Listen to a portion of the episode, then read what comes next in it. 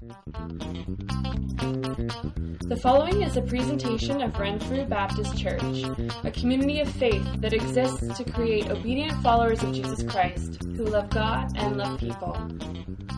I'm grateful for this opportunity that I have to be here.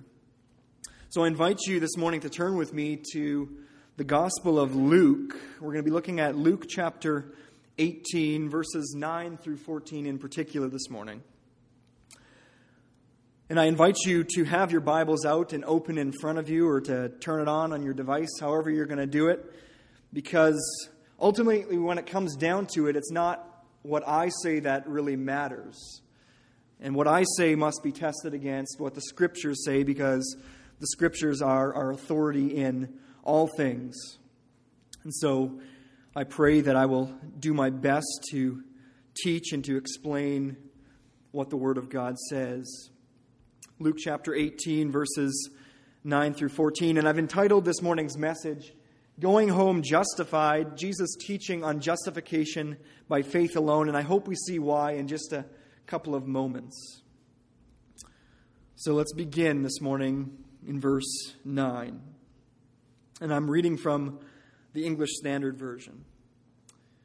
He also told this parable to some who trusted in themselves that they were righteous and treated others with contempt.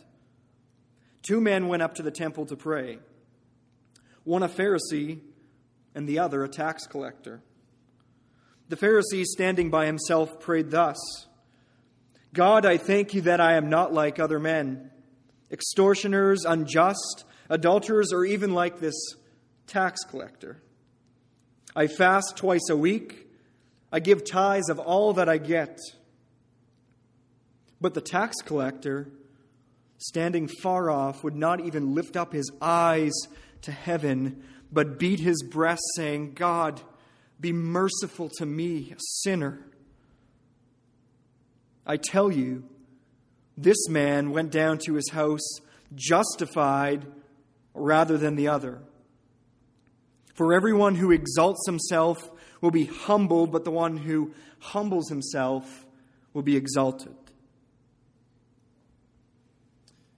This is the doctrine upon which the church stands or falls.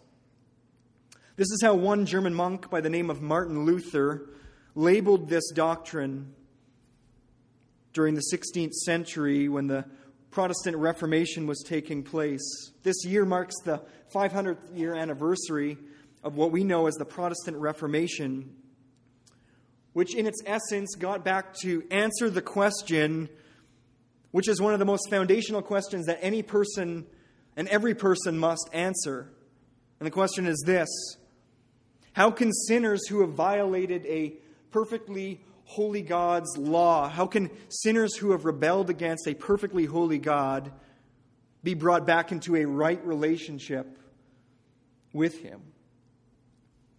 And for the Catholic Church at the time, and even today, their answer was simple. Well, you believe in Jesus, and, and the key word there is and. And you do things like have baptism, and you attend Mass, and you go to communion, and you go to confession. It was a hybrid version of faith and works. But for Luther, and for others, this teaching didn't seem to square with what the Bible taught, and that's what we're getting at. What does the Bible teach about how a person is justified or how they are made into a right relationship with a holy God? It was passages like Romans 3:28 where Paul writes, "For we hold that one is justified by faith apart from the works of the law." You see the words of scripture are very clear. Sinners are justified by faith apart from the works of the law. Paul taught this, and so did Jesus right here in this parable. And so it is our responsibility as Christians to hold fast to this teaching as well. You see, we must be clear from the outset that justification by faith alone in Christ alone is a absolute non-negotiable for us. There are lots of things in life that you as Christians can agree to disagree on, even with other people who are not Christians. But the God glorifying, exclusive Bible truth that sinners are justified by faith alone, in Christ alone, is not one of them that you can cave on. This is a hill on which to die, so to speak. In fact, Paul, when he writes to the Galatians, gives them a warning. It's a warning to any of us or to any person who would be tempted to drift towards a trajectory of a gospel that includes being justified by your works. Listen to what Paul writes to the Galatians. I'm astonished that you are so quickly deserting him who called you in the grace of Christ and are turning to a different gospel. Not that there is another one, but there are some who trouble you and want to distort the gospel of Christ. But even if we or an angel from heaven should preach to you a gospel contrary to the one we preach to you, let him be accursed. As we have said before, so now I say again if anyone is preaching to you a gospel contrary to the one you received, let him be accursed.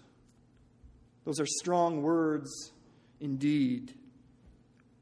And so it's good for us, even as Christians. For many of you, this won't be necessarily something new or radical that you've never heard before. But it's always good for us to come back to the core truths of the gospel because what Martin Luther said was true.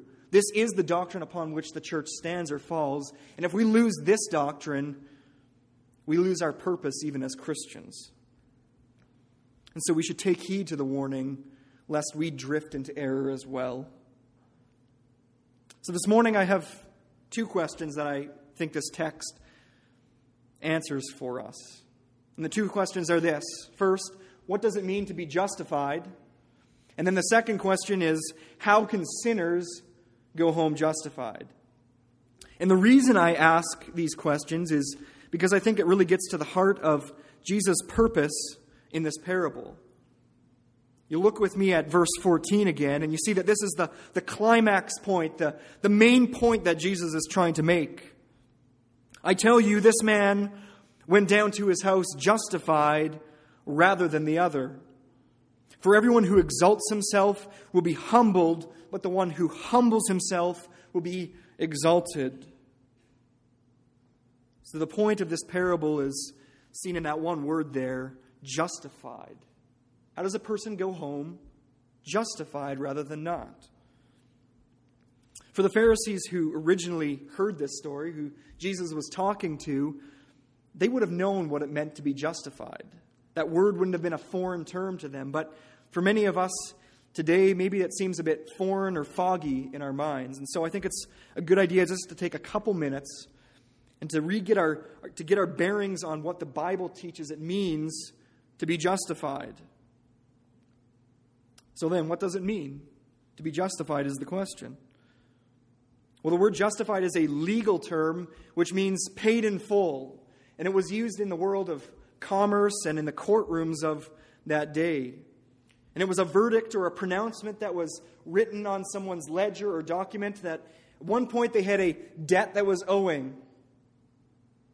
And when that debt had been paid in full, it was written on their documents or it was pronounced upon them the verdict that they were justified, that their debt had been paid in full.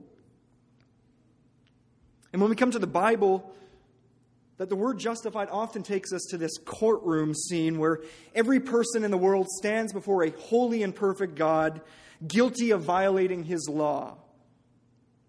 We stand as sinners condemned before a holy God. And so, in other words, justification has to do with your personal standing before God. And in the biblical sense of the word, to be justified means that your penalty of sin, along with its curse, that is death, has now been paid in full, and in place of that death sentence, the perfect righteousness of Christ is credited to your account, so that God no longer views you as a lawbreaker guilty of death, but he views you as a perfectly righteous child of his kingdom. It involves at its core a gracious gospel transaction where your debt of sin is placed on Christ And he takes that penalty and his perfect righteousness, his perfect obedience to the law of God is then credited to your account. This is a double transaction. It's a special kind of courtroom where the guilt and penalty of sin is paid and righteousness is then credited. This is what Paul writes in Romans 4. And the book of Romans is, is one of the most clear and deep teachings on this doctrine of justification. As Paul writes, And to the one who does not work but believes in him who justifies the ungodly, his faith is counted as righteousness. Just as David also speaks of the blessing to the one to whom God counts righteousness apart from works. Blessed are those whose lawless deeds are forgiven and whose sins are covered. Blessed is the man against whom the Lord will not count his sin. So when we read of this tax collector going home justified, we're meant to interpret this meaning that the tax collector, who, yes, was a sinner, went home restored to a right relationship with God. His record of sin had been wiped clean, paid in full, sins forgiven, covered, not counted against him. And in its place, the righteousness that every person needs in order to enter the kingdom of God is credited to his account, so that God views him as having not just not sinned, but as having perfectly obeyed. So that definition was implicit in the text, but I think the main thrust of this story is meant to correct a mistaken understanding of how a person is justified. And Jesus is setting out here to correct the Pharisees' false understanding with the gospel truth that sinners are justified only if they trust in Christ alone. In essence, the story that Jesus tells provides the answer to the question how can sinners go home justified? And the answer comes to us in verse 14. For everyone who exalts himself will be humbled, but the one who humbles himself will be exalted. So, quite simply, the answer to the question, how can sinners go home justified, is this. And this is an answer that you need to have on the tip of your tongue when someone asks you for the hope that you have. You must humbly trust in Christ alone. That's the answer. That's it. You see, we're not left wondering really what the issue is at hand. We see that laid out very clearly in verse 9. Look with me there. He also told this parable to some who trusted in themselves that they were righteous and treated others with contempt. So, where Jesus is butting heads with the Pharisees is at the level of their conscious trust, their, their faith, their belief which manifests itself in pride and looking down on others. Specifically, he aims his words to put to death and to drive an arrow through their proud hearts, which trust in their religious and moral good works, their supremacy over the sinners of society, the worst, the scum of society, as though that gives them sufficient righteousness to enter the kingdom of God. Jesus is getting at the issue, which is faith. So, as I see it, the issue boils down to the conscious activity of proud trust in self versus humble trust in Christ. That word that you see there, trust, the Bible sometimes uses the word faith or belief, and it's a common word. Right? We see it written on signs. People have tattoos of the word faith or trust, and they, they have Bible verses, favorite Bible verses that have to do with faith and trust. And that's not wrong. But sometimes when words are so common, they can be subject to redefinition and confusion. And so I think it's helpful for us just to think of specifically what it means to trust.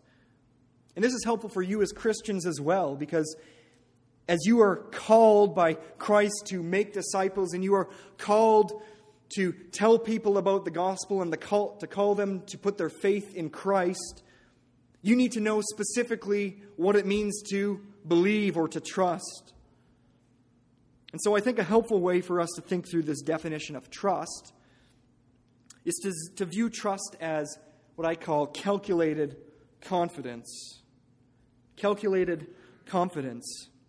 You see, that word trust has this idea of being persuaded by something or someone, so much so that then you put your confidence in that thing to deliver in a particular or expected way.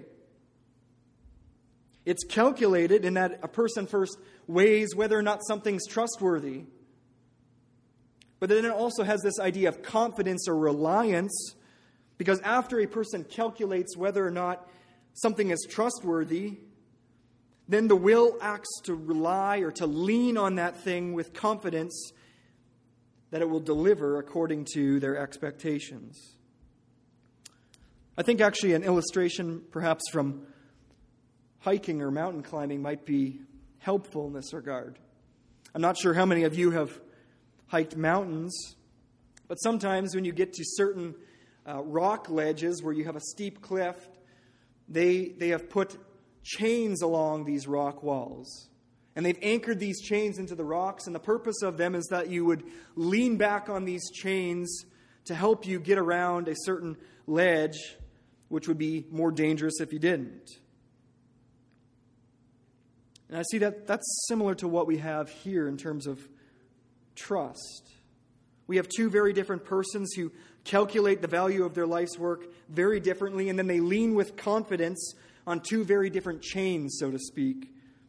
And there are two very different outcomes.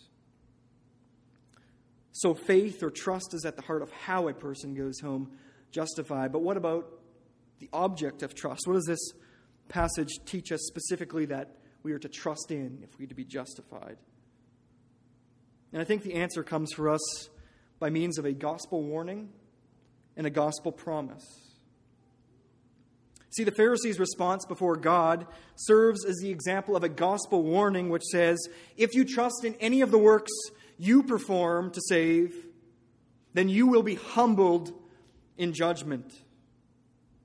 Notice the Pharisee's appraisal of the value of his own works and then where he puts his confidence. Look with me again at the text. In verse 11, the Pharisee standing by himself prayed, God, I thank you that I am not like other men, extortioners, unjust, adulterers, or even like this tax collector. I fast twice a week, and I give tithes of all that I get. You see, the surprising thing about this parable, the, the thing that would shock the readers and hearers of the day, was that the Pharisees are actually good people. These are highly moral people. These are the people who have traditional views of marriage and sexuality. These are the ones who have conservative views of Scripture and believe that God actually gave them the Bible. These are the churchgoers. These are the family men. These are the conservative leaning members of society. And it's precisely these very good things that this Pharisee believes makes him righteous before God and why God should let him into his kingdom. Notice how he calculates his works. I think this is important for us to pay attention to. It's the comparison game. God, I thank you that I'm not like fill in the blank. Or even like this tax collector. You see, the Pharisee praises the value of his works by comparing himself with the faults of others. That's the standard that he's using to measure what, whether or not he's righteous enough for God. And then when he does that, when he compares himself with others, he thinks, well, that person's so bad, so God must be happy to have me on his team. And so then he leans with confidence and trusts in those good things, those works, as reason why God should give him the two thumbs up. See, there's a warning for you as well. The warning is this that pride often manifests itself in calculating the value of your works by comparing them with the failures of others, rather than against the perfection of God's own holiness. It ought to send warning signals to you if you're constantly comparing yourself with others and looking down on others with contempt, like this Pharisee. because of what you do and don't do compared to what they do and don't do. You see, this natural inclination towards self trust and looking down on others is still present today as much it was, as it was back then. And this Pharisaical attitude of, of giving yourself a boost in self confidence by looking at the worst of people is still common.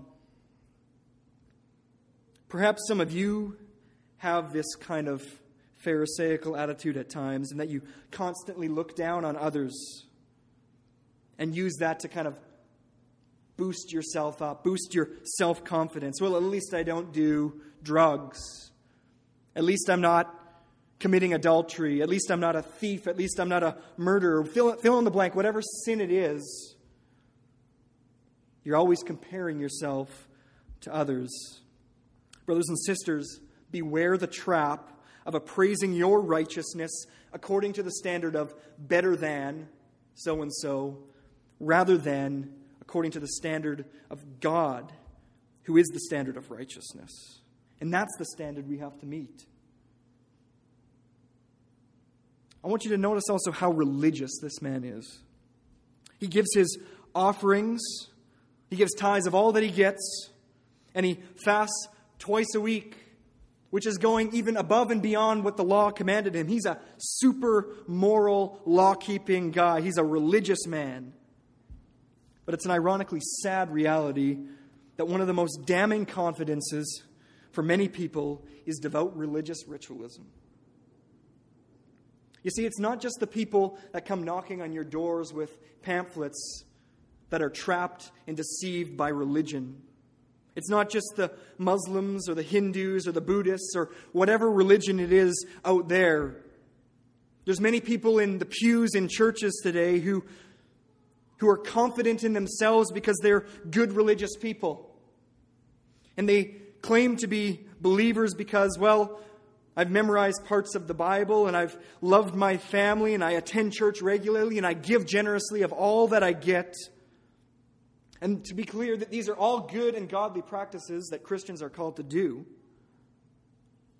But these, Jesus says, and he's making absolutely clear by setting this contrast up, these good religious things, these good works, these fruits of faith are never the basis for your standing before God. I warn you, if you appraise your religious devotion to be quite high, and then you put your confidence in those very things to be sufficient righteousness to enter God's kingdom, then I fear that you might be farther from the kingdom of God than the drug addict, or the thief, or the murderer, or the adulterer who has confessed their unrighteousness before God and who has humbly cried out for his merciful pardon. You see, the Pharisees trod this path and they were confident in themselves. They trusted in themselves. But the harrowing reality for many people in churches today is that this Pharisee is a warning. Many of these good conservative religious Pharisees ended up in hell all the while thinking they were going to heaven. May it not be said of you that you were a religious person and a spiritual person, that you were a good person, but that's what you trusted in to deliver you in God's courtroom. I think there's also another warning for us as Christians here today. Don't miss what the Pharisee actually prays, where he says, God, I thank you that I'm not like these other men. Do you see that in the text? I thank you. You see, the Pharisees acknowledging that God is actually the one responsible for all these good things. He's giving credit to God as the one who works these good moral fruits in his life. And the warning for you as Christians is this that nothing you do, even the fruits of your sanctification, that God is working in you by the power of His Holy Spirit through His Word, nothing that comes from within you, nothing that you do or perform is ever the basis for God's verdict whether a person is justified or goes home the other. Jesus is doing everything he possibly can to cut down false belief in self. He's making it as clear as possible that sinners are not justified by their works, but only when they humble themselves and trust in His merciful provision. So that's the warning we have from the tax collector, or the Pharisee, rather. But then we come to the tax collector, whose contrasting response comforts us with a gospel promise. And the promise is this If you trust in Christ alone to save you, you will go home justified. That's the answer to our question. If you trust in Christ alone to save you, notice how different the tax collector's prayer is. In verse 13, but the tax collector standing far off would not even lift up his eyes to heaven, but beat his breast, saying, God, be merciful to me, a sinner. Friends, these are the words of a man who has humbly and rightly calculated the worth of his life's deeds before a holy God. He knows that he is not worthy of being anywhere near the presence of a holy God because he's full of sin. And so he stands far off. You see that in his posture. And he knows that in his state of sin and rebellion, he has no right to approach God with confidence. And so he doesn't even look up to heaven with confidence that God will even hear him. And the fact that he cries out for mercy means that he acknowledges that he's worthy of God's judgment for his sin. He confesses, he, he's in agreement with God that I am worthy of spending eternity in hell because of what I've done. You see, he too, like the Pharisee, calculates the value of his works, of his life's performance.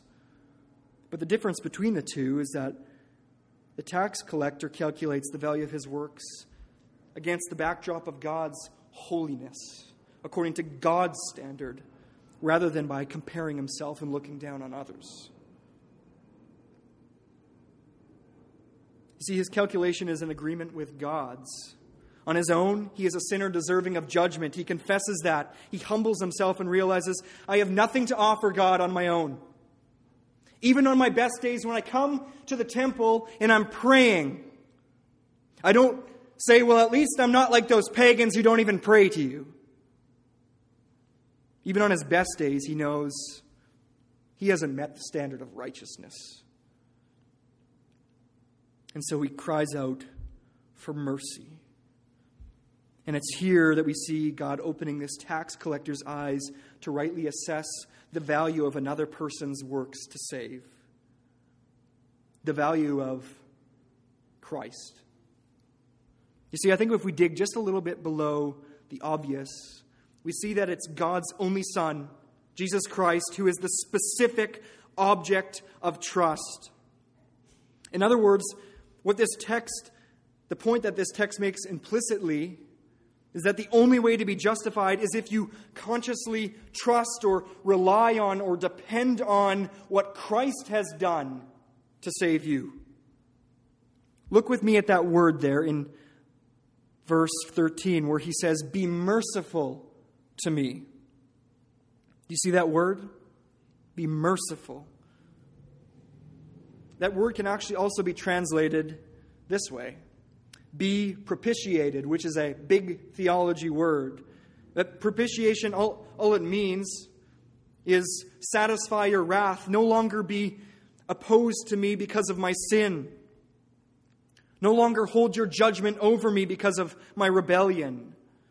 And it's a word that's often used in the context of the need for a sacrifice that must die in order to pay the penalty for sins. What I'm getting at here, brothers and sisters, is that this tax collector's petition for mercy is a word that is used in the context of sacrifice language. And we know of only one sacrifice by which our sins can be taken away. This sacrifice was made 2,000 years ago on a cross outside of Jerusalem where a man named Jesus Christ, a perfectly righteous man, voluntarily took upon himself the sins of the world. And he bore those sins. He bore the judgment for those sins that we deserved. This is what Paul writes again to the Romans. For all have sinned and fall short of the glory of God and are justified by his grace as a gift through the redemption that is in Christ Jesus, whom God put forward as a propitiation by his blood to be received by faith. This was to show God's righteousness because in his divine forbearance he had passed over former sins. It was to show his righteousness at the present time so that he might be just and the justifier of the one who has faith in Jesus. See, when this tax collector cries out for mercy, what he's saying to God is no longer be wrathful towards me. No longer look at me as a sinner guilty and worthy of death and eternal hell. But look instead to the sacrifice that you provided in your Son, who bore my sins for me, and whose perfect life of obedience is credited to my account if I believe. He's leaning with full confidence on God's merciful provision, Jesus Christ. That's why I say you must trust in Christ alone. There's a, there's a lot of confusion. There's a lot of people, even in churches, people who bear the name of Christ, who are wandering trajectories that are dangerous, and they say, well, it doesn't matter. All you need to do is have faith in God. And whatever God that is for you, as long as it's sincere faith, that that saves. But the testimony of Scripture say otherwise that there is only one provision for salvation, and there's only one object of our confidence, and that is Jesus Christ, the Son of God, slain for sinners. And if you trust in Him, you have no reason to fear judgment. And you have full confidence that God will show you mercy because He has promised to do so in His Word. You can bank on that with 100% certainty.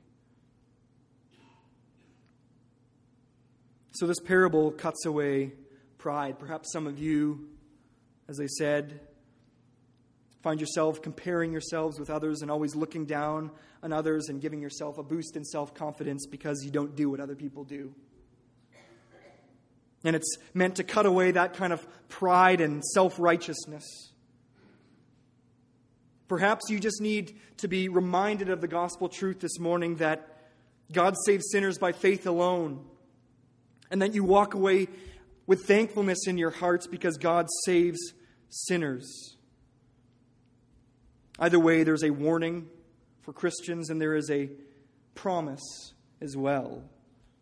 Beware the tendency of self trust and rejoice in the fact that God has provided a way for you to be justified, even though you be guilty. In the last couple minutes that we have remaining, I just want to finish by taking justification by faith to the streets. Let's, let's apply this in a couple specific ways. I have a, a word of warning and then a word of exhortation as well. And the warning is simply this going home, the other, is a horrific sentence of death. Those four words that you see in verse 14, look with me again, rather than the other. Those are chilling and they're not meant to be taken lightly. You see, it's not just that one man went home to a big screen TV and the other had to live in a tent without running water. It's not just that one had more rewards in heaven than the other. What the issue is, is that the Pharisee, because he trusted in himself, he went home unjustified. In other words, he went home still left to pay for his sins on his own. And the tax collector, because he trusted in God's merciful provision, Jesus Christ, well, he goes home justified. For those of you this morning who don't believe in God, perhaps you have your reasons, science doesn't verify it, I can't swallow the pill of God's existence. I can't trust a God who can't seemingly keep evil under control. Whatever, whatever your reasons are for rejecting God, Maybe you think it's absolute foolishness to trust in what some Middle Eastern man did 2,000 years ago on a cross, that that has absolutely any bearing on what you have and do today and where you will spend eternity. I warn you and I admonish you to reconsider your response to life's biggest question Am I in a right relationship with the God of the universe? When I stand before Him in His courtroom someday after I die or when He returns, what will be my plea before Him? Well, I was a moral person. I was a good person. I figured out a lot of things. I came up with a cure for cancer. I, whatever it is. Remember, nothing you do justifies you before God, but God has freely, freely offered you His Son, freely offered you His righteousness, which can be credited to your account, and freely offered His death on the cross, which stands as payment for your sins. So I implore you to trust in Christ today. If you do, you will go home justified right now. Perhaps you're a religious person. Maybe you acknowledge the presence of God or some higher power. Maybe you're into spirituality. I, I, I, don't know what it is. You regularly attend church, you give money to missions, and you've done that since you can remember. But if you place your confidence in these very things as to why God should pardon your sins and let you into his kingdom, then you too have been deceived. And it's time for you to center yourself once again on the gospel and to trust alone in Christ alone and to be clothed in his righteousness. And if you're a Christian, this, this warning of the fact that there are two destinies, some go home just, one goes home justified and one goes home the other. The fact that there are two destinies and only two. This is motivation for us never to be idle in your obedience to the Great Commission, to take the gospel and to preach the gospel and to be clear on the gospel. Finally, this morning, I have an exhortation for you as believers. I hope you're seeing that, that this doctrine, maybe this isn't, maybe this is the 50th time that you've heard about the doctrine of justification by faith. But my exhortation to you this morning is that as Christians, you must regularly meditate and faithfully teach this gospel truth that sinners can only go home justified if they humbly trust in Christ alone to save them. Here's a couple reasons why I think that's good for you to regularly meditate. First, God's only going to bring revival and reformation if His gospel, His gospel, is believed and taught. Do you desire to see young people across the nation of Canada, in this church, in this city, embrace the gospel and for God to pour out His Spirit and give revival? And God only does that when we exalt the gospel that exalts his Son. And the only gospel that exalts his Son is the one that says, He's done everything for us, and all his righteousness is what I need. I must trust in him. So you must do the hard work of studying and meditating on this truth so that you can teach it. And so that God may grant revival if it be his will. Second, justification by trusting in Christ is the absolute only way. So if we get the gospel wrong, if we if we decentralize ourselves from this truth, then people are still stuck in their sins and cannot know the way out, cannot be made right with God if it's not made clear what it means to trust in Christ. And third, and I think this is perhaps maybe most pointedly important for many of you, your children and your grandchildren and your great grandchildren need to hear this gospel. Psalm 78 makes this very clear. He established a testimony in Jacob and appointed a law in Israel, which he commanded our fathers to teach to their children, that the next generation might know them, the children yet unborn, and arise and tell them to their children, so that they should set their hope in God and not forget the works of God. but keep his commandments. You see, your children and your grandchildren and your great grandchildren are bombarded by all sorts of messages. And one of those messages that we hear all, around us today, and believe me, I know because I'm living right in that culture in this stage in life, is well, what you need is more self confidence. You need more self esteem. You need more trust in yourself. You just got to believe in yourself a little bit more. You need to be a moral person. You need to be a, a religious person. Whatever it is that the message people are sending to your children, there is a lot of anti gospel that needs to be corrected with the truth of the true gospel. And your primary duty as parents, in all the different things that God has called you to do, your primary duty is to teach your children the Word of God, which says sinners can only be justified if they trust in Christ. Do you want to be biblical parents? Do you, do you want to do biblical grandparenting? Then it starts and it ends with you knowing the gospel and making it absolutely clear to your kids that they're not good little angels who just need a little bit of therapy but they are sinners who have offended a perfectly holy God, but that God has provided graciously and freely a way out through his Son who has lived a perfect life and who has died and rose again, and that if they trust in him, all that Christ is, is given to them. Finally, justification by faith alone fertilizes and nourishes your soul as a Christian. It, this, this promise that God justifies the sinners apart from their works is a comfort to your soul when you sin. Who here struggles with sin daily?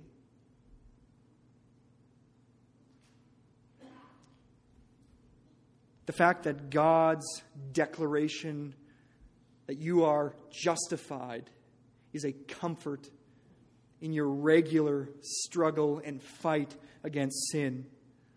So that even on your worst day, even if it keeps seems like one sin keeps plaguing me over and over and over and over, even when you don't feel justified, God's verdict doesn't change. If you trust in Christ, his verdict doesn't change. And then this compels you to love filled obedience. It leads to praise and to worship. You see, works are not a bad thing. God's not opposed to good works. He's, he's not opposed to your going to church. He calls you and He demands you to do that as a Christian. But the difference is, the difference is that these works are not the basis, they are not the foundation for your standing with God. They are the fruit that results from a heart that is compelled by love. As Paul says to the Corinthians, for the love of Christ controls us, or another way to say it is the love of Christ compels us because we have concluded this that one has died for all, therefore all have died. And he died for all, that those who might live no longer live for themselves, but for him who for their sake died and was raised. You see, the call of Christ to radical discipleship and to obedience, it's not burdensome or difficult when we realize that we're justified not by what we do, but by what Christ has done. It, it frees you up to serve and to suffer as children of the living God because you're not working in order to chip away at your record of debt, but you're working as a son of the kingdom who has been freed and cleared by the grace of our Lord Jesus Christ. Friends, this is the doctrine upon which the church stands or falls, and it's also the doctrine upon which you, personally, your soul before a holy God, stands or falls. If we lose this teaching, we lose our purpose. If you trust in Christ today, or maybe you have years ago, then I think the appropriate response is always that we go away rejoicing, we go away thankful, and we go away humble and continue to trust in Christ. And we can go home even today if you have trusted in Christ, singing these words, the words that we just sang moments ago. My sin, oh, the bliss of this glorious thought. My sin, not in part, but the whole, is nailed to the cross, and I bear it no more. Praise the Lord. Praise the Lord, O my soul. Let's pray.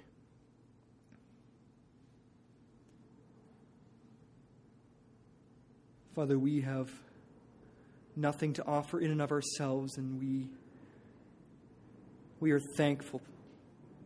We are thankful that you graciously provide the pardon and the righteousness that we need to live before you. Father, keep us humble, keep us trusting in your Son so that when we enter into your kingdom, we may hear those words, Well done, good and faithful servant. Enter now into your rest. Father, we give you thanks, and we give you thanks only because of Christ. And ask that you would help us to apply this truth and to meditate on it even today and this week. We ask this in Jesus' name. Amen. This has been a presentation of Renfrew Baptist Church, a community of faith that exists to create obedient followers of Jesus Christ who love God and love people.